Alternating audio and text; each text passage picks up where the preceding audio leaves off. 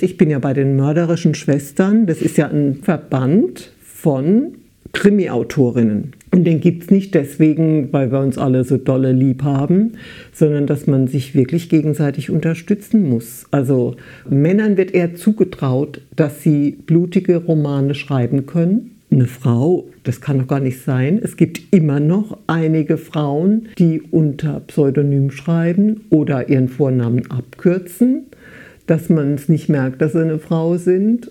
Und es ist also vom Vorschuss von den Verlagen her ist es auch ein krasser Unterschied, ob du Mann oder Frau bist. Deswegen haben sich die Krimi-Autorinnen zusammengetan und unterstützen sich da sehr. Und da wird also gegenseitig ähm, vieles an Informationen noch ausgetauscht.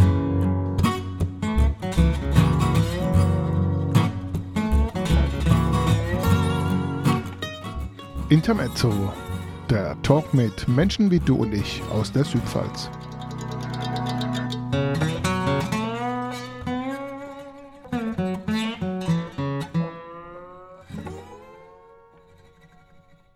Ja, hallo und herzlich willkommen zur heutigen Ausgabe von Intermezzo, dem Südpfalz Talk mit super interessanten Menschen aus der Südpfalz.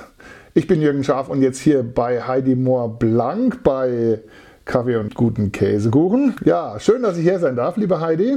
Sehr gerne. Ich habe wieder mal ein kleines Alphabet mitgebracht. Von A bis Z äh, müssen wir nicht alles so in der Reihenfolge beantworten, aber da haben wir es ein bisschen leichter. Ich fange mal an mit A wie Aussehen. Was ziehst du denn gerne an? Wo, worin fühlst du dich wohl? Ich bin da fürchterlich langweilig. Also schon immer Jeans und T-Shirt, Kapuzenpullis, trotz meines Alters. Also irgendwie hatte ich mal damit gerechnet, dass man so ab 50 dann in so ein Faltenrockalter kommt und eine Rüschenbluse. Das Alter kam noch nie. Und es ist ja auch so, dass man sich innerlich immer noch um die 35 bewegt und dann kommt man im Spiegel vorbei und denkt sich, upsa. Aber gut, die Jeans passen noch, die gleichen seit 30 Jahren, da bin ich froh drum. Und teilweise habe ich auch welche, die sind so alt. Ja, aber die sind ja heute retro, ne? Schon wieder top aktuell und wahrscheinlich noch in einer anderen Qualität wie früher. Ja, ne? Vielleicht denken manche, ach Gott, die alt, die hat ja auch ähm, an der Knie kaputte Jeans, aber die sind original alten kaputt. Ja, Beruf und Berufung. Du bist ja schon im Ruhestand. Ähm, was hast du gemacht? Oder hattest du auch da eine Berufung dabei? Oder mmh, nicht so? Nicht wirklich. Ich wäre gern Journalistin geworden. Das Schreiben und das hätte mir wahrscheinlich damals schon gefallen, so für die Zeitung oder sowas. Das fand ich ganz großartig. Aber dann habe ich halt einen kaufmännischen Beruf gemacht und mit dem bin ich aber in einer Softwarefirma gelandet und dort konnte ich Sachen tun, die ich wirklich gerne gemacht habe. Also Seminare gehalten und auch Anleitungen geschrieben. Also da war ich dann wieder bei der schreibenden Zunft. Mhm. Also von daher gesehen hat das genau gepasst für mich. Ja. Aber genauso gerne bin ich jetzt auch in den Ruhestand gegangen. Und ich vermisse es nicht. Es ist erschreckend zwar, aber ich vermisse es gar nicht. C wie Charakter. Schwere Frage, ich weiß. Wer spricht schon gerne über seinen Charakter? wie würdest du deinen Charakter beschreiben? Oder vielleicht gibt es ja jemand, äh, wo du sagst. Ich bin außergewöhnlich toll und hilfsbereit und liebenswürdig. Ich habe keine Ahnung, das kann man doch von sich selber gar nicht sagen. Ich habe eine Freundin, mit der bin ich zusammen in den Kindergarten gegangen. Wir sind also seit 62 Jahren befreundet. Vielleicht fragst du die mal. eine eigene Podcast-Reihe werden ja. eine eigene Podcast Also ganz so schlimm kann es nicht sein, sonst wären wir nicht mehr Freunde. Digital oder analog? Beides, unbedingt beides. Also man kann digital so viele tolle Sachen machen. Das finde ich ganz großartig. Also gut, ich bin ja durch den Beruf in der Softwarefirma sowieso mit Computer und Tablet und Smartphone und sowas. Das äh, gehört für mich dazu. Ich wäre ohne meinen Smartphone-Kalender wäre ich völlig aufgeschmissen. Also das finde ich alles toll. Aber wenn du dich umguckst, da steht auch noch ein ganz altmodisches Bücherregal mit ganz vielen analogen Büchern. Also auch das finde ich gut. Oder auch ein, ein Gespräch, so wie jetzt, über den Tisch mit zwei Leuten, dass da ein Mikrofon läuft, das ist ja nochmal was anderes. Aber das finde ich immer wieder schön. Brauchst du dann, wenn der, du hast ja ein Buch oder Bücherregal hier stehen, brauchst du dann auch für Bücher zu lesen eher so ein haptisches Erlebnis oder ist es auch okay, wenn man einen E-Book-Reader hat? Das sagen ja welche, ich brauche so ein Buch, weil das so riecht und das haptische. Mein Gott, manchmal ist es einfach viel praktischer, den E-Book-Reader mitzunehmen, sei es jetzt zum Doktor ins Wartezimmer oder ins Krankenhaus oder in Urlaub. Da kann man tausend Bücher mitnehmen. Und äh, die, die dicken Schmöker, die ich lese zu Hause, ah, da fünf im Koffer, dann trägst du den ja nicht mehr. Ne? Nee. Also. Ja. E wie Essen. Was ist dein Lieblingsgericht und kochst du vielleicht selbst gerne und was ganz Besonderes, was man sonst nicht so kriegt? Essen. Naja, es darf ruhig viel sein, wenn es nur gut schmeckt. Gell? also. Ja, kochst du gerne? Ich koche inzwischen ganz gerne, weil ich es nicht mehr muss. Also nicht mehr die ganze Familie hinten dran steckt und man jeden Tag da kochen muss, sondern da diese Kreativität und auch manchmal koche ich wie der Biolek, ne? Der wird der Kochwein, der hier an den Gulasch kommt, auch gleich mal in den Koch geschüttet. Das gehört dazu. Das finde ich dann richtig, richtig gemütlich. Also da, ja, doch. Und ich finde halt, es gibt nichts, was nicht lecker schmeckt, wenn man es in den Ofen schiebt und Käse drüber schmeißt. also ich brauche ich brauch nicht unbedingt Fleisch zu jeder Mahlzeit, gar nicht. Aber zum Veganer würde ich nicht taugen. Also Käse in Muse. jeder Form finde ich großartig. Der kann was. Raclette-Käse kann was. Gibt es also eine bestimmte Richtung, wo du sagst, ah, dafür könnte ich meilenweit gehen. Also eher so italienisch oder griechisch oder vielleicht vietnamesisch. Na gut, ich habe da das, oder diese berühmte Laktoseintoleranz. Ah. Das ist keine Modekrankheit, das ist tatsächlich so. Wenn ich richtige Milch trinke, dann passiert ein Unglück und ein ganz schlimmes. Und das wünsche ich keinem. Und deswegen, je härter der Käse, desto laktosefreier. Also deswegen fallen so manche Sachen, wie jetzt zum Beispiel der weiße Käse vom Handkäsefest, da muss ich dann eine Laktasepille nehmen, damit ich den essen kann. Aber ja, Raclette-Käse, der ist von Natur aus laktosefrei und den kann man ja nicht nur über was drüber schütten, da so eine oder zwei Scheiben in eine Soße rein. Hm, das hm, schmeckt mal super. Ja, mach mal. Die, die Soße wird ein bisschen dicker und kriegt aber auch nochmal einen richtigen Wumms. Du hast ja jetzt gerade gesagt, hier auf dem Handkissfest habe ich glaube ich gar nicht erwähnt. Wir sind nämlich hier in Lustadt. Ja. und da ist ja natürlich das Handkäsefest mit weißem Käse und äh, Handkäse ja. natürlich die Mega-Tradition. Äh, ich bin mal gespannt. Wir haben jetzt den Käsekuchen noch nicht probiert, aber gleich. Äh, ich hoffe, wir warten noch ein bisschen. Vielleicht nicht, dass dann zwischendrin noch was passiert und wir diesen Podcast heute nicht fertig dann machen können. Nee, den, den, kann ich eben auch nur essen, wenn ich eine Pille vorher nehme. Ja. Und deswegen, ich mache das eher selten, auch wenn es was ganz Natürliches ist. Es ist ja ein Enzym, was man da schluckt. Aber trotzdem esse ich normalerweise keine Sachen, die ich nicht vertrage. Und deswegen geier ich jetzt schon die ganze Zeit auf den Kuchen. ich freue mich. Ja, genau. Ich freue mich richtig. F wie Film oder Filmtipp. Was ist denn dein Lieblingsfilm? Hast du einen Lieblingsfilm oder ein Genre oder eine Serie? Ich habe tatsächlich einen Film, den ich schon ein paar Mal geguckt habe. Ich kann den teilweise mitsprechen. Ich hatte eine Farm in Afrika. Ah, ja. ja. Jenseits von Afrika, Meryl Streep. Und es ist sehr interessant. Robert ich, Redford? Ja, ich habe den mit 20 ungefähr das erste Mal gesehen. Und da ist man noch so jung und denkt, große Liebe. Und wieso lässt sie den gehen? Und wieso fliegt der weg, der Idiot? Und so, das war ganz fürchterlich. Dann habe ich mit 40 habe ich ihn dann wieder mal geguckt und habe ich gedacht, naja, klar, man muss ja auch nicht ständig aufeinander hocken und vielleicht tat es den beiden ganz gut, dass dann, hm, ja, jetzt mit 60 gucke ich den Film immer noch gerne und dann gucke ich mir das an und denke mir, ja, er gehörte nicht mir, er gehörte nicht uns. Ach Gott, jetzt kommen mir die Tränen. Oh, alleine, wenn ich daran denke weil sie wirklich kapiert hat, dass man jemanden gehen lassen muss und das tun lassen muss, was er in seinem Leben machen möchte. Oder wenn er sagt, ich möchte nicht am Ende meines Lebens feststellen, dass ich das Leben eines anderen gelebt habe. Das habe ich mit 20 überhaupt nicht kapiert.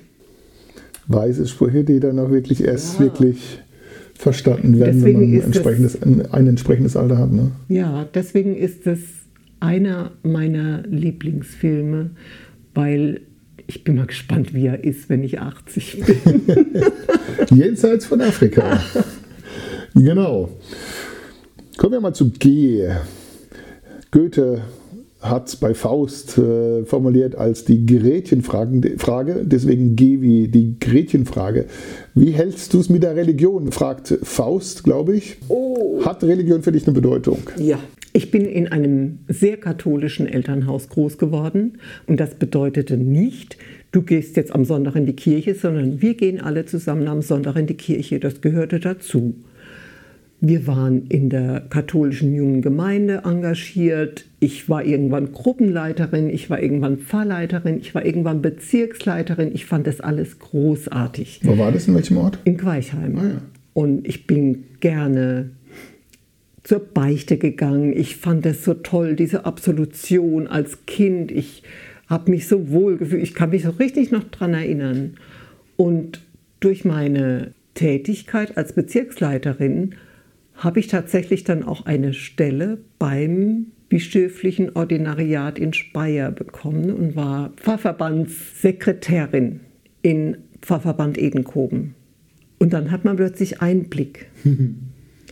Und dann sieht man plötzlich, dass die Pfarrer, die dann kamen, um ihre, um ihre Daten für den Pfarrbrief zu bringen, dass die unglücklich sind, dass die einsam sind, dass die alkoholabhängig sind, dass die dir nicht in die Augen gucken können, dass die einfach nicht so leben, wie es vielleicht für einen Menschen gut ist. Da habe ich dann angefangen mit dem Zölibat ein bisschen zu hadern. Und dann kriegt man auch andere Einblicke in die Werte, die die katholische Kirche besitzt. Wie teuer so eine Monstranz ist, wie teuer so ein besticktes äh, Gewand ist, die die Pfarrer ja in unterschiedlichsten Farben an den unterschiedlichsten Sonntagen tragen. Und dann habe ich auch gedacht, warum? Das steht nirgends, dass man so verkleidet Gottesdienst halten muss. Und dann aber mit der Sammelbüchse rumlaufen und für die armen Kinder in Afrika sammeln. Da kriegte ich also einen ganz großen Knacks. Dann gehören den Ländereien und Häuser, also die Kindergärten, die Pfarrhäuser, das sind wahnsinnige Werte. Und dann habe ich irgendwann geheiratet und es war eine Jugendsünde, weil der tat mir gar nicht gut. Und dann dachte ich, es kann Gott nicht wollen, dass ich jetzt mein ganzes Leben mit diesem Mann verbringen muss und habe mich scheiden lassen. Das hat das Bistum noch akzeptiert, aber bei einer neuen Ehe hätten sie mich rausgeschmissen, also exkommuniziert. Also ich hätte weiterhin Kirchensteuer zahlen dürfen, aber, ich hätte nicht zur Kommunion gehen dürfen. Und dann habe ich gesagt, dann gehe ich. Und das ist mir nicht so leicht gefallen, weil ich war schon sehr überzeugter Katholik. Aber jetzt bin ich immer noch überzeugt, jetzt bin ich halt Christ und versuche so zu leben, womit wir wieder beim Charakter wären. Ich denke, das reicht schon. Es war nicht ganz so hügelig. Das war jetzt eine Wahnsinnsüberleitung zu, zu Harvey hügelig. hügelig. Ähm, was ist denn für dich? Wo geht es dir denn gut? Wo ist es gemütlich für dich? Wo ist es angenehm schön? So Situation zum, zum Reinfühlen, reinlegen, hügelig. Reinlegen, warm, Badewanne. Also ich habe dieses Haus sofort gemocht, als ich reinkam und habe festgestellt, da steht ein Ofen im Wohnzimmer diesen und, Holzofen, ja. Genau. Ja, ja. Und oben ist eine Badewanne. Also wenn ich in die Badewanne kann oder in die Sauna kann, das ist für mich hügelig. Oder wenn hier ein paar Leute um den Tisch sitzen und wir machen irgendwelche schönen Spiele und es steht Rotwein auf dem Tisch und der Ofen ist an, dann könnte ich wirklich grunzen vor, vor Gemütlichkeit. Schön. Finde ich richtig schön, ja. Wäre ja auch so ein, so ein Alphabet-Anfang, äh, ne? Grunzen vor Freude. Anstelle von gerade Gretchenfrage, Grunzen vor Freude. Also ich mache mal weiter. J wie, ich war jung und brauchte das Geld. Gibt es da so einen Moment oder gab es da Momente, wo du gesagt hast, ich habe es halt damals gemacht, weil es halt notwendig war? Oh, ja, ich habe ich hab mit, mit Drängen von meinen Eltern dann doch kein Abitur gemacht. Das war, wie man es früher halt so gesagt hat, dein Bruder hat es nicht gepackt, dann packst du das als Mädel erst recht nicht. Und das brauchst du auch nicht. Heiratst du eh. Naja, und ich habe dann nach der mittleren Reife aufgehört, obwohl ich in der Maria-Watt-Schule in Landau, naja, katholisch, ne, in der Maria-Watt-Schule in Landau ja die Möglichkeit gehabt hätte, nach der 10. Klasse rüberzugehen und das Abitur noch anzugehen. Aber damals hatte ich Französisch schon abgewählt und damit war das erledigt. Und bin dann recht früh aus der Schule und habe eine Lehre gemacht und war also mit knapp 18 schon ausgelernt und habe dann auch verdient. Und das war auch notwendig, weil ich unbedingt ausziehen wollte von zu Hause. Also von daher gesehen brauchte ich das Geld. Inzwischen denke ich, heute schubst man die Kinder mit 25 mal endlich mal aus dem Haus. Also außer der Mama? Ja, und ich wollte damals unbedingt, ja. Vor kurzem gab es eine Krönung in England. Charles III. Wenn du Königin von Deutschland wärst, was würdest du tun? Ich würde mich auf einen Sessel setzen und einen Hermelinmantel drüber drapieren und dann würde ich eine Krone aufsetzen und einen Reichsapfel und ein Zepter in beide Hände nehmen und leicht dümmlich in die Kamera gucken und mich fotografieren lassen. Das Foto von Charles, ich finde es also so großartig.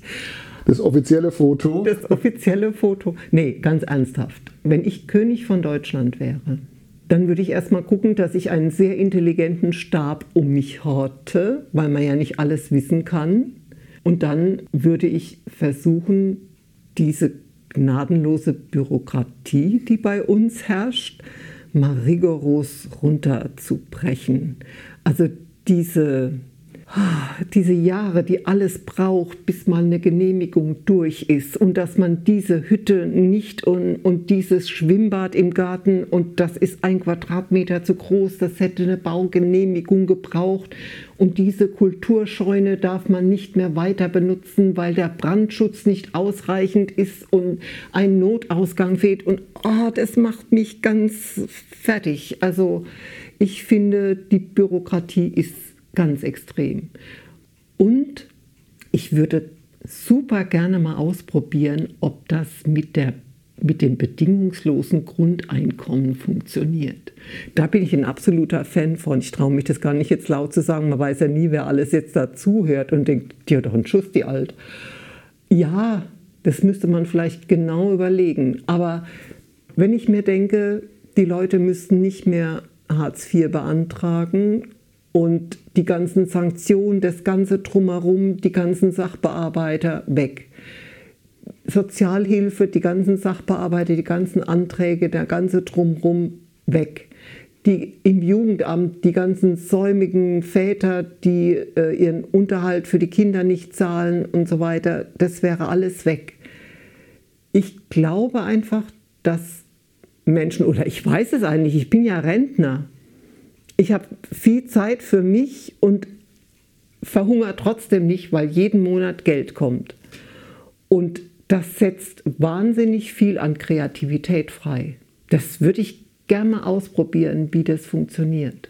Ich glaube nämlich, dass nur ein ganz geringer Prozentsatz von Menschen wirklich faul sind und das ausnützen würden und würden sagen, ich setze mich morgens auf mein Sofa und abends stehe ich auf, um eine Pizza zu bestellen und dann lege ich mich ins Bett so ist der Mensch eigentlich nicht gestrickt.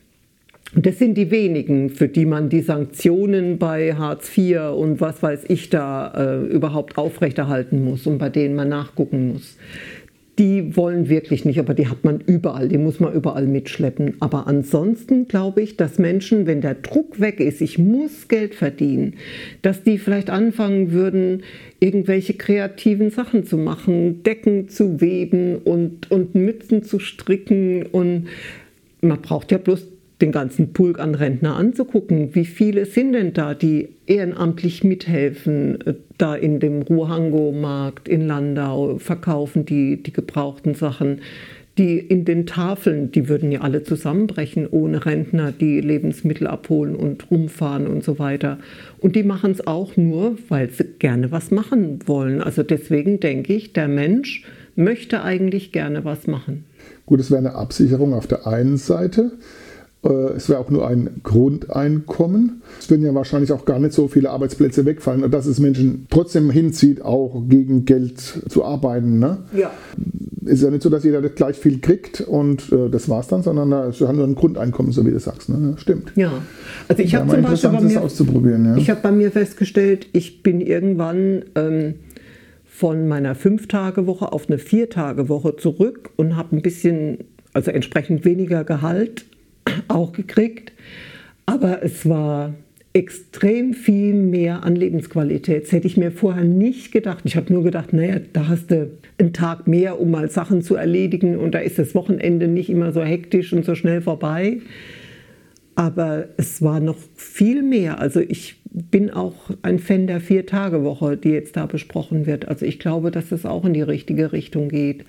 Und wenn Menschen mehr Geld möchten, also außer dieser Grundsicherung, dann würden die ja gegen Geld arbeiten, aber vielleicht nicht mehr dieses bis an eine Erschöpfungsgrenze. Man hätte mehr Zeit für seine Kinder, man hätte auch Zeit mehr für, für die Eltern, man hätte mehr Zeit für die Hobbys, man könnte Italienisch lernen und Surfen lernen und anderen Menschen was beibringen, was man selber vielleicht kann. Also ich glaube, das würde Deutschland gut tun. Also darfst mich gerne als Königin wählen, wenn du möchtest.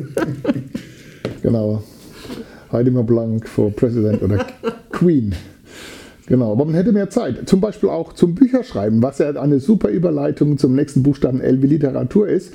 Und heute will ich ja gar nicht mal fragen, ob du ein Lieblingsbuch hast, sondern mich interessiert ja viel mehr, äh, du schreibst ja selbst. Du bist ja auch Autorin und du hast ja ein ziemlich blutiges Hobby. Ja, ich schreibe Krimi, Kurzgeschichten, also ausschließlich Kurzgeschichten. Ich habe mal ganz großartig gesagt, wenn ich in Rente bin, schreibe ich den Roman. Jetzt bin ich schon eine Weile in Rente. Ich habe noch nicht angefangen. Aber ich bin auch im Moment nicht so ganz glücklich mit dem Buchmarkt im Moment.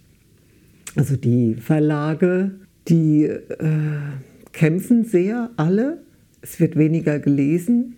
Es muss unter Druck geschrieben werden. Und ich habe mir halt das irgendwann mal so vorgestellt, dass ich so wie Erich Maria Remarque, der hat im Westen nichts Neues geschrieben und hat sein Leben lang mit diesem Roman super gut gelebt. Das kann man sich heute überhaupt nicht mehr vorstellen.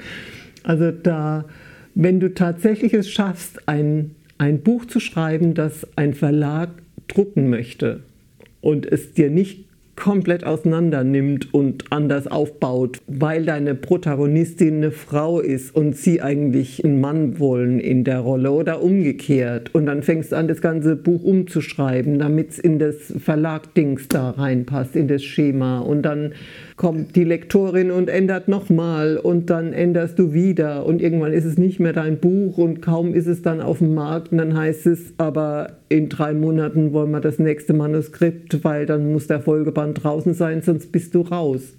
Und da habe ich gerade im Moment nicht so den, die große. Das ist so krass, ja. Das ist krass und es wird immer schlimmer. Ich krieg's bei den Kolleginnen mit. Ich bin ja bei den mörderischen Schwestern. Das ist ja ein, oh ja, du lachst. Das ist ein Verband von Krimi-Autorinnen. Und den gibt es nicht deswegen, weil wir uns alle so dolle lieb haben, sondern dass man sich wirklich gegenseitig unterstützen muss. Also Männern wird eher zugetraut, dass sie blutige Romane schreiben können. Also Thriller-Autoren, ja, eine Frau, das kann doch gar nicht sein. Es gibt immer noch einige Frauen, die unter Pseudonym schreiben oder ihren Vornamen abkürzen, dass man es nicht merkt, dass sie eine Frau sind. Und es ist also vom Vorschuss von den Verlagen her, ist es auch ein krasser Unterschied, ob du Mann oder Frau bist.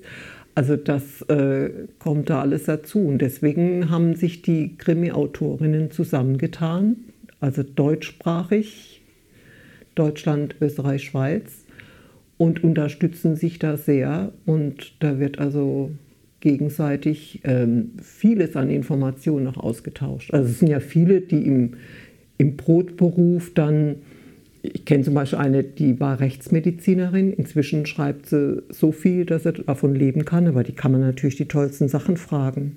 Oder eine andere, die ist Apothekerin. Klar, da sagt man dann, äh, wie viel Insulin muss ich jetzt nehmen? Kann man nicht jeden fragen, da wird man schon mal schief angeguckt. Ne? Wie groß ist der Verband? Wie viele Menschen oder Frauen in dem ich glaube, das sind jetzt über 500 die da mit, also man findet uns im Internet unter Mörderische Schwestern. Der Name ist dadurch entstanden, weil es eigentlich in den USA, da gab es die Sisters in Crime, ja, und da sind wir schon bei dem Namen. Und die hatten bestimmte Vorgaben und es gab dann das German Chapter, Sisters in Crime, und irgendwann waren aber dann die Interessen doch ein bisschen unterschiedlich und dann hat sich der deutsche Verband gegründet und hat dann eben die mörderischen Schwestern ins Leben gerufen. Ja. Und das ist halt schon interessant, da dabei zu sein. In der evangelischen Kirche der Pfalz gibt es ja die diakonischen Schwestern. Du bist eine mörderische Schwester. Wie fing das Ganze an? Wie bist du auf die Idee gekommen, da Krimis zu schreiben oder Kurzkrimis? Ich weiß es nicht. Ich habe schon als Kind, was habe ich gelesen? Enid Blyton. Fünf Freunde. Dann habe ich, wie ich ein bisschen älter war, habe ich die Agatha Christie gelesen, von vorne bis hinten. Und die fand ich, oder finde sie heute noch, ganz großartig, weil wenn man Agatha Christie aufmerksam liest, könnte man eigentlich wissen, wer es war weil sie, wie bei Hänsel und Gretel, so Kieselsteinchen fallen lässt unterwegs. Meistens habe ich es nicht gewusst. Wenn ich es dann am Ende wusste, habe ich mich als oft hingesetzt, habe das Buch sofort von vorne nochmal gelesen und habe geguckt, wo die Kieselsteinchen sind. Das fand ich sehr, sehr spannend. Und ich habe heute noch Autorinnen, zurzeit lese ich zum Beispiel gerne Karen Slaughter, eine Amerikanerin, aber immerhin eine Frau, die schreibt mega blutig und brutal und richtig wams, aber eben auch sehr, sehr genau und man könnte eigentlich wissen, wer es ist, wenn man sehr, sehr aufmerksam ist. Die macht da keine logischen Fehler, die macht da auch keine Spuren, die irgendwo versickern, was ich gar nicht so mag, oder irgendwelche Fäden, die nicht äh, wieder zusammengreifen und so. Die lese ich also sehr gern. Und sind halt richtig dicke Schinken, da hat man dann was in der Hand. Also, ich schreibe Kurzgeschichten und lese ganz lange. Ja, drei Büchertipps haben wir jetzt ja auch schon gekriegt. Ne? Also das nächste Mal, wenn ich wieder Agathe Christi lese, dann muss ich da wirklich mal auf die Kieselsteinchen achten, die mhm. da immer so als Hinweise da versteckt sind. Und äh, die gute Frau Slaughter, da ist ja Nomen est oben. Ne? Also ja. Slaughter heißt ja Schlachter, oder? ja, ja. Und das muss ja ziemlich brutal sein. Muss ich mal lesen, bin ich mal gespannt. Jetzt war das ja mehr so das verschriftlichte äh, Storytelling, aber Storytelling gibt es ja auch zum Beispiel in Musik. Was ist so deine Lieblingsmusik? Was hörst du gerne? Das hat sich auch im Laufe der Zeit ein bisschen geändert. Interessant ist, dass ich so mit 20 Simon Garfunkel und so, also so ganz Hello Darkness, my Central Park Aufnahme und so. Und jetzt höre ich Metallica. Okay. Ich habe ich hab da einen, Kopfhörer, Bluetooth, Geschenk von meinen Kindern zu Weihnachten. Wenn ich morgens dann mit dem Staubsauger unterwegs bin, dann mache ich da ja. zum Beispiel. Oder eben, ja, also schon die, die etwas härteren Sachen. Oder was ich, was ich auch sehr mag, ist, ist Reggae. Da mhm. kann man so schön rhythmisch mit dem Staubsauger. ja, mhm. also, aber auf gar keinen Fall, auf gar keinen Fall Schlager. Nicht unter zwei Promille. Äh, wie war das beim Handkissfest? Ja, okay. da war mehr Blasmusik nee, teilweise. Nee, nee, also als ich dort war, da äh, spielt zum Glück gar keine Musik. Also Schlager, ich weiß nicht, wer das braucht und wer das erfunden hat. Da kann man dich mitschlagen. Ja. Apropos Handkäswest, ist ja draußen im Handkäswald äh, auch wieder eine gute Überleitung zum Thema Natur. Ist Natur für dich wichtig? Ja klar, damit man Bärlauch und Maiglöckchen unterscheiden kann. Was hast du für einen Bezug zur Natur? Ach, guck raus in meinen Garten. Ich finde Natur. Der Rasen ist frisch gemäht? Der ist frisch gemäht, ja, das muss ab und zu mal sein, aber der Rest außenrum, das darf wachsen und sprießen und äh, in der Natur sein, ist für mich das Größte. Also das finde ich ganz großartig. Aber das mit dem Bärlauch und dem Maiglöckchen, das kennst du ja. Also Ja, ja. das ist inzwischen schon total ausgelutscht. Ha. Es gibt bestimmt eine Kurz, ein Kurzkrimi von dir. Wo Tau das nee, von mir nicht, weil es schon tausend andere gibt, weil jeder denkt, ja, da Maiglöckchen ins Pesto machen, das ist ganz schlau. Aber es gibt auch ganz andere Sachen. Wir haben im Lustader Wald auch den weißen Knollenblätterpilz und der ist garantiert tödlich. Ja. Hast du den schon verwendet? Also ich meine nicht in, in, als Auf dem neuesten Buch ist, ist er hinten drauf ähm, Ja, stimmt, ja, genau. Foto. Das Foto habe ich selber gemacht im Lustader Wald. Ja. Leider war es nicht gut genug von der Qualität, deswegen muss es auf die Rückseite kleiner. Und vorne ist da ein unscheinbarer Fliegenpilz, ein wunderschöner, an dem man aber nicht stirbt. Ne? Die Berserker haben es ja auch äh, damals gegessen, um sich zu berauschen. Genau. Sind ja, glaube ich, zumindest daran nicht gestorben. Das waren Ist mehr so Stichwunden oder so. Schon interessant, dass, dass der Mensch, egal wo er ist und wo er lebt, die haben alle irgendwas gefunden, um sich wegzubeamen. Die Menschheit, genau. Manchmal denkt man da wirklich, oh mein Gott. Was ist schon wieder der nächste Buchstabe wäre? Oh, wie, oh mein Gott. Was ist denn gerade aktuell für dich äh, komisch, furchtbar, erschreckend irgendwie so, wo du sagst für dich, oh mein Gott. Wir hatten es vorhin von dem Thema digital oder analog. Und da finde ich, oh mein Gott, dass man digital nicht mehr unterwegs sein kann, ohne, gibt es ein schönes Wort für Arschlöcher? Ohne irgendwelchen Leuten über den Weg zu laufen, die dir dein Online-Konto knacken, die dir irgendwelche Gemeinheiten von Latz knallen, die irgendwelche gefakten Fotos senden und andere Leute fertig machen und was weiß ich. Also ah, ich habe vor 20 Jahren im Internet angefangen, da war es richtig noch unschuldig. Ich weiß noch, ich war da in so einer Gruppe drin. Wir haben so gemeinsam Rätsel gelöst und haben uns da unterhalten, als würde man an einem Tisch sitzen. Da wusste jeder vom anderen den vollen Namen und wusste, wo er wohnt und alles Mögliche. Das war alles überhaupt kein Thema. Und heutzutage, da muss man, ach Gott, poste ja nicht, wenn du in Urlaub fährst und sofort kriegst du zu Hause eingebrochen und äh, diese, diese ganzen Hater, die da unterwegs sind und Leuten Dinge von Latz knallen, die also keinem normalen Sprachgebrauch entsprechen. Und das alles in der Anonymität von diesem Internet. Da sage ich, oh mein Gott, das erschreckt mich. Weil das ist ja in den Menschen drin. Und sie machen es nur nicht, weil sie in echt vielleicht Angst haben, dass sie doch eine aufs Maul kriegen oder so. Aber da plötzlich trauen sie sich. Und ich denke, sind wir jetzt wieder bei C wie Charakter, wenn einer ein anständiger Mensch ist, macht er auch im Internet nicht solche Sachen. Und wer im Internet richtige Gemeinheiten raushaut, der hat es auch in sich drin. Und das erschreckt mich. Da sage ich, oh mein Gott.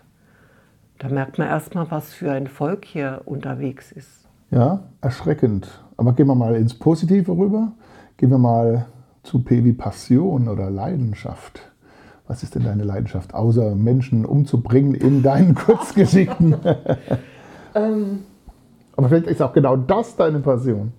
Also die Leidenschaft des Schreibens, die ist schon da. Ich kann, wenn ich, wenn ich schreibe und so richtig, kann ich in so einen Flow geraten und das ist eine großartige Sache.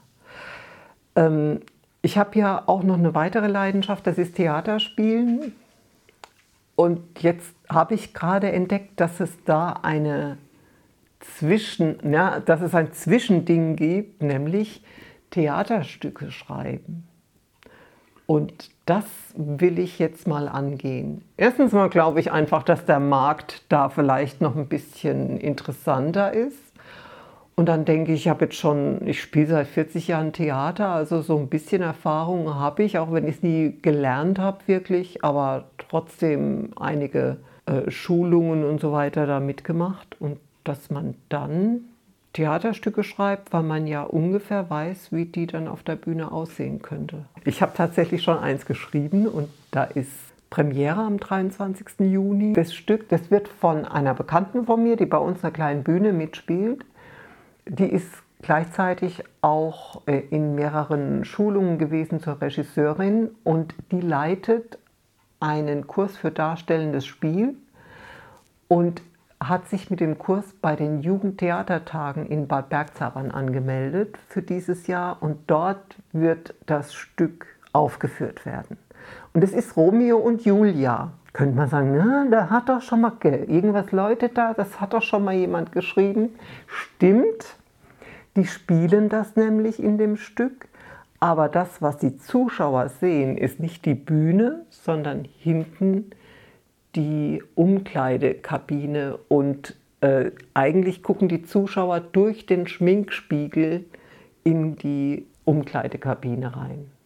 So ist das konzipiert. Ich bin wahnsinnig gespannt, wenn ich das sehe, ob das was taugt. Ich würde halt gerne mal sehen, ob das, was ich so vor Augen hatte beim Schreiben, ob ich das dann auch vor Augen habe, wenn ich im Zuschauerraum sitze. Das ist mhm. sehr, sehr interessant. Ja, das finde ich auch wahnsinnig spannend. Spannend. Ich komme zu Kuh. Kuh wie Qual der Wahl. Nee, Queichheim. Queichheim. Queichheim ist viel interessanter. In Queichheim bin ich aufgewachsen und bin zur Schule gegangen. Und das waren meine Kindertage. Queichheim ist bester Ort ever.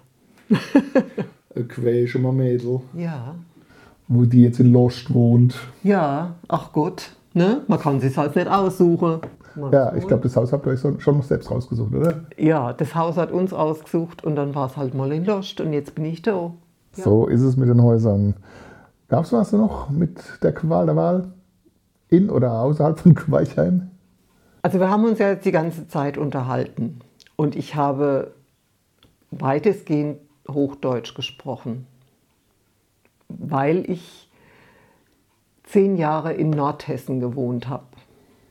Und das, das war so bei Kassel in der Gegend dann, oder? Ja, das war damals mit der Familie und dort sprechen sie wirklich sehr reines Hochdeutsch. Und da musste ich mir das Pfälzisch doch abgewöhnen, damit man mich versteht. Und jetzt merke ich eben, dass ich ganz unterschiedlich vom Hochdeutschen ins Pfälzische immer umswitche. Je emotionaler, desto pelzer. Ja, und da bin ich nicht gern hingegangen. Also ich musste aber quasi mit, weil sonst hätten wir eine ewige Wochenendbeziehung geführt. Also habe ich mich dazu entschieden, da nach Nordhessen zu ziehen. Und dann auch den Pfälzer Dialekt, dem dann Ade zu sagen, ja. zumindest so weit, dass man äh, das dann immer so pflegen oder sprechen kann, wie man es dann hier in der Pfalz tut. Du bist ja dann hingezogen und nicht hingereist, aber das ist schon wieder die Überleitung zum nächsten äh, Ding wie R. Ähm, reist du gerne? Bist du gerne unterwegs on Tour? Äh, ich bin gerne zu Hause, ich bin aber auch gerne unterwegs, allerdings nicht so sehr weit. Also inzwischen mag ich überhaupt nicht mehr fliegen. Also das hat jetzt nichts mit CO2 und sonst was gut, im weitesten Sinne auch, dass man sagt, wenn es nicht sein muss.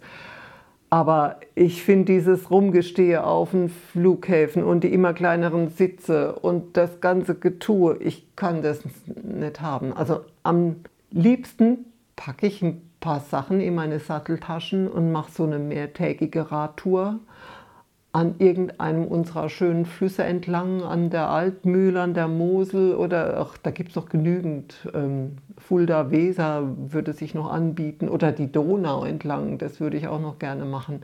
Das ist eher so meine Art, unterwegs zu sein. Fahrradfahren ist gut, man ist so schnell, dass es nicht langweilig wird, aber fährt eben auf Strecken, wo man mit dem Auto nicht hinkommt. Also das ist meine Lieblingsreise Möglichkeit. Ist auch schon eigentlich die Antwort oder eine Antwort auf meine nächste Frage, S wie Sport. Machst du gerne Sport äh, oder nicht? Und Radfahren ist ja, denke ich, absolut Sport. Also ich würde ja gerne einen Triathlon probieren, aber ich kann ja nicht gut rennen. Ich kann nicht laufen. Ich kann sogar schlecht gehen. Aber ich radle sehr, sehr gerne. Nicht schnell, aber ich radle. Und ich schwimme auch sehr, sehr gerne. Auch nicht schnell, aber gerne. Meine Tochter hat mal gesagt, ich wundere mich immer, dass du nicht untergehst, so langsam wie du kraulst, aber ich kraule. Und zwar lange. Also auch einen Kilometer, aber nicht schnell. Und das mache ich schon gerne. Also ich bewege mich gerne. Ja. Vielleicht gibt es ja mal einen Anti-Triathlon, der, der als letztes ins Ziel kommt, hat gewonnen oder so. Also die, die Langsamkeit. Nee, nee, beim Triathlon, es würde mir ja das, das Laufen fehlen. Aber ja, das genau. wäre mein großer Traum, dass ich das mal könnte, aber das, das wird nicht mehr kommen. Tee wie trinken. Was ist dein Lieblingsgetränk? Ich musste meiner Schande gestehen, ich trinke sehr gerne Wein. Rotwein haben wir gehört vorhin. Ja, und zwar, das ist jahreszeitabhängig. Rotwein im Winter und Rieslingschorle im Sommer. Da bin ich ein ganz hundertprozentige Pelzer, ja. Das ist so unser Nationalgetränk. Da geht nichts drüber. Und auch im Pfälzermischung, ne? Im ordentlichen Dubeglas. Naja, gut, das kommt drauf an, ob draußen das Auto steht oder das Fahrrad. Man könnte jetzt meinen, ich muss jetzt immer einen Wein haben, aber ich mag halt dieses normale, also Cola oder Fanta oder das ist mir alles viel zu süß. Also ich habe dann schon mal entdeckt, dass so eine Johannisbeerschorle, die ist ganz in Ordnung. Die kann, oder auch Orangensaftschorle trinke ich auch mal gerne. Oder auch mal einen Tee aus, aus dem Garten, die äh, eigene Pfefferminze da reingehauen. Schmeckt auch super gut, auch wenn man ihn kalt werden lässt, erst recht. Und beim Radfahren natürlich Radler. Also da habe ich festgestellt, wenn man richtig, richtig fährt und ein Apfelsaftschorle, der kann nicht das, was ein Radler kann. Mhm. Ubi, unbedingt. Was muss für dich unbedingt sein? Oder was musste vielleicht mal unbedingt für dich sein? Ja, ist hier auch Platz für etwas traurigere Themen? Natürlich. Ich habe irgendwann mal festgestellt, dass ich unbedingt eine Mama sein möchte. Und festgestellt habe ich das deshalb, weil ich, ich habe mit 23 das erste Kind bekommen, ein Mädchen. Und als sie sechs Jahre alt war, ist sie an einer Meningokokkeninfektion gestorben muss ich jetzt nichts dazu sagen, ach Gott, war schlimm und was weiß ich. Und es ist das, was man sich nie ausmalen möchte und was man nicht erleben möchte. Und diese Trauer, die haut dir halt in den Bauch und auf den Kopf und macht dich völlig fertig. Aber wie ja der Mensch auch weiß, es gibt dieses Trauerjahr, das gibt es nicht von ungefähr. Also irgendwann, irgendwann ist, ist man zumindest mal wieder so weit, dass man geradeaus gucken kann. Und dann habe ich plötzlich gemerkt, ich bin keine Mama mehr. Und dann ging es gerade wieder von vorne los. Ich fand es so schlimm, dass ich keine Mama mehr bin. Ich fand es so schön, dem Kind beizubringen, wie man isst und wie man spricht und wie man geht. Und sie konnte schon Fahrrad fahren, sie konnte schon super schwimmen. Und ich habe mich darauf gefreut, wenn, wenn sie größer wird und wenn sie den ersten Liebeskummer hat und wenn sie irgendwann mal heiratet und wenn sie irgendwann Mama wird. Und, ähm, und das war alles weg. Auf einen Schlag war eben auch das alles weg. Und dann hatte ich halt das große Glück, dass ich nochmal ganz bewusst und auch geplant zweimal schwanger geworden bin und noch zwei großartige Kinder bekommen habe. Und das musste unbedingt sein. Ich wollte in meinem Leben unbedingt eine Mama sein. Das weiß ich jetzt. Und die bist du bis heute. naja, Mama ist mal immer, egal wie, wie groß und wie alt die Kinder sind. Ja. Hast du eine Vision? Eine Vision fürs Leben? Oder, oder du sagst, Das will ich gerne noch erleben. Das Mama bist du ja schon. Ich wollte es gerade sagen, wenn man jetzt da anknüpft, ich würde gerne Oma werden. Ja! Die Kinder sind inzwischen schon ähm, in einem Alter, wo man, wo man eigentlich schon Papa oder Mama sein könnte, aber sie sind es eben nicht. Und äh, ich habe so ein bisschen Angst, dass mir die Zeit davonläuft und dass ich dann, wenn ich Oma bin, nicht mehr die Oma sein kann, die, was weiß ich, im Schwimmbad von der großen Rutsche rutscht mit den Kleinen. Ne? Das, ich mache so Zeug halt gerne, aber ohne Kind wirst du halt blöd angeguckt. Da muss man sich halt irgendein Kind schnappen und sagen, du rutschst jetzt mit mir da runter. Auch wenn ich nicht deine Oma bin. Tipp, schick doch einfach dann äh, den Link zu diesem Podcast an deine Kinder, dann hören die das und vielleicht äh, wird ja aus deiner Vision wirklich noch. Stell, stell, dir mal vor, wie schlimm das wäre, wenn die äh, Eltern werden wollten, nur um ihrer Mama einen Gefallen zu tun. Nee, das machen die bestimmt nicht. Nee, nee, nee, nee. Wir hatten ja vorhin schon mal hier drüber geredet, du wohnst ja hier in Lustadt. Wie wohnst du hier? Also wir wohnen im Moment in einem eigenen Haus und das genieße ich sehr, weil ich habe zum Beispiel einen Parkplatz vor dem Haus, der immer frei ist. Und da kann ich ankommen mit meinen Einkäufen und äh, ich hatte das alles schon anders. Also wohnte zur Miete, ich wohnte in einer WG. Also auch als, als Erwachsene habe ich eine WG gehabt mit meiner mit der Kindergartenfreundin, die ich seit 100 Jahren kenne. Da war sie getrennt und ich getrennt und beide hatten wir äh, Kinder im Schulkinderalter. Und dann haben wir zusammen eine WG gegründet. Das war also ganz großartig. Da hat sich das alles ein bisschen entzerrt. Man hat die Kinder gegenseitig erzogen. Wir brauchten nur eine Waschmaschine, wir brauchten nur einen Herd und einen Kühlschrank. Und trotzdem war die Wohnung groß genug. Das war also ganz prima. Und weißt du, was mich am meisten geärgert hat? Natürlich kriegst du dann den Bonus als Alleinerziehende gestrichen, weil du ja mit einem erwachsenen Menschen zusammenlebst. Nein. Ja, ja, steuerlich sind sie da gleich dabei. Da musst du nicht verheiratet sein, da musst du nur zusammen wohnen. Ja. Okay, ich bin geschockt. Da bin ich wieder beim Thema Bürokratie. Also das, ne, da äh, kommen die Leute auf gute Ideen und sagen, wir machen das und das, das ist doch ganz geschickt und da sparen wir ein bisschen Geld und das äh, hilft uns gegenseitig. Und dann kriegst du gleich mal hier, bist ja nicht mehr alleinerziehend. Ja, super. Ja. Wir nähern uns dem Ende. Ich habe so einen komischen Buchstaben wie X. Ist immer die Frage, was fällt einem zu X ein? Mir fällt natürlich als Pelzer X wie Gesundheit mhm. ein. Wie ist es mit der Gesundheit? Ist die wichtig?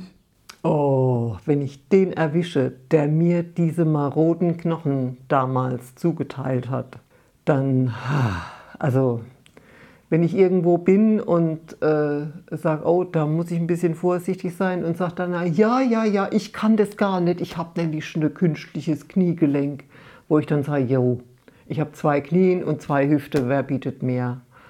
Und ich weiß nicht, wie ich dazu komme. Also alles Titan. Ich werde schon nicht mehr vergraben, ich werde verschrottet irgendwann mal. Das jetzt im Moment gerade, da musste das eine Titangelenk eben ausgetauscht werden und jetzt kam das neue rein und jetzt lerne ich gerade wieder laufen und das ist alles nicht so dolle, also deswegen eben kein Triathlon. Und ich weiß nicht, woher es kommt. Also ich habe irgendwo so richtig Arthrose schreiende Knochen Gelenke. Dann mal gute Gesundheit schon mal auf diesem Wege, dass es jetzt auch äh, schnell verheilt ist. Y wie Yes. Yes, was gibt dir ein gutes Gefühl, ein Erfolgserlebnis, wo du sagst, Yes. oh Gott. Das hatten wir schon. ja, das hatten wir schon. Wenn unser Hund tatsächlich kommt, wenn ich ihn rufe. Denkst du, yes. Yes, denke ich dann. Sie hört ja tatsächlich. Nee, sie ist ähm, jetzt gerade mal zwei Jahre alt und etwas groß für ihr Alter. Und äh, deswegen ist es schon äh, eine Nummer. Aber da freue ich mich sehr, wenn die Erziehung doch jetzt so langsam befruchtet, ja, und sie ein bisschen ruhiger wird und sie ein bisschen hört, da sage ich schon mal yes. Und wenn mein uralt Agilachen, das da draußen im Hof steht, nach über 20 Jahren, selbst nach einer Woche, wo er rumstand und bei Temperaturen von minus 5 Grad morgens anspringt. Dein Auto. Dann denke ich, yes. wir zwei Alte, wir packen's noch. Yes. okay, kommen wir zum Schluss. Und genau Z wie zum Schluss.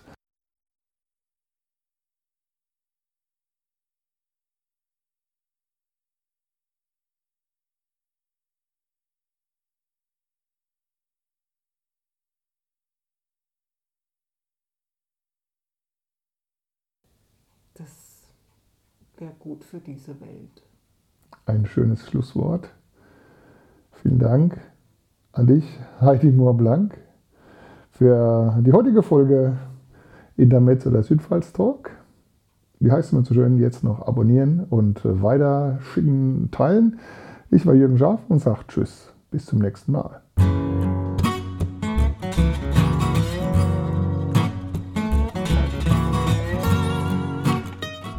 Intermezzo, der Talk mit Menschen wie du und ich aus der Südpfalz.